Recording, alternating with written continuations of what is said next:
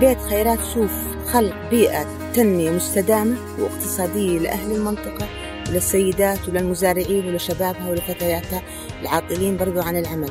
يعني هاي أهم إشي الصبر الإرادة والتصميم الموارد المتاحة. هاي أهم إشي لنجاح المشروع. أي مشروع بدك تعمله بده صبر. إذا ما تحليت بالصبر ما ما بمشي مشروعك. معكم سونيا زغول. بقدم لكم بودكاست مشروع محلي.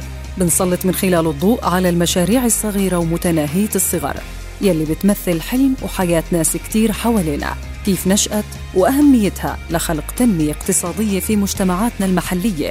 وضرورة دعمها لتكبر وتكون فاعل بشكل حقيقي على الأرض وتفتح فرص غير محدودة للأفراد ليطوروا حياتهم نحو الأفضل.